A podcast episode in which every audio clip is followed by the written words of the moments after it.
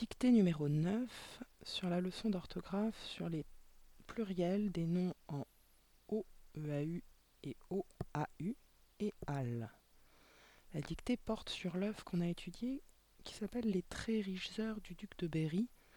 C'est une miniature sur du papier qui date du Moyen Âge. Je vous rappelle que les dictées sont adaptées à votre niveau en orthographe et que la longueur est différente selon que vous faites partie du groupe jaune ou rouge, du groupe vert ou du groupe violet? Je commence. Avant l'invention de l'imprimerie,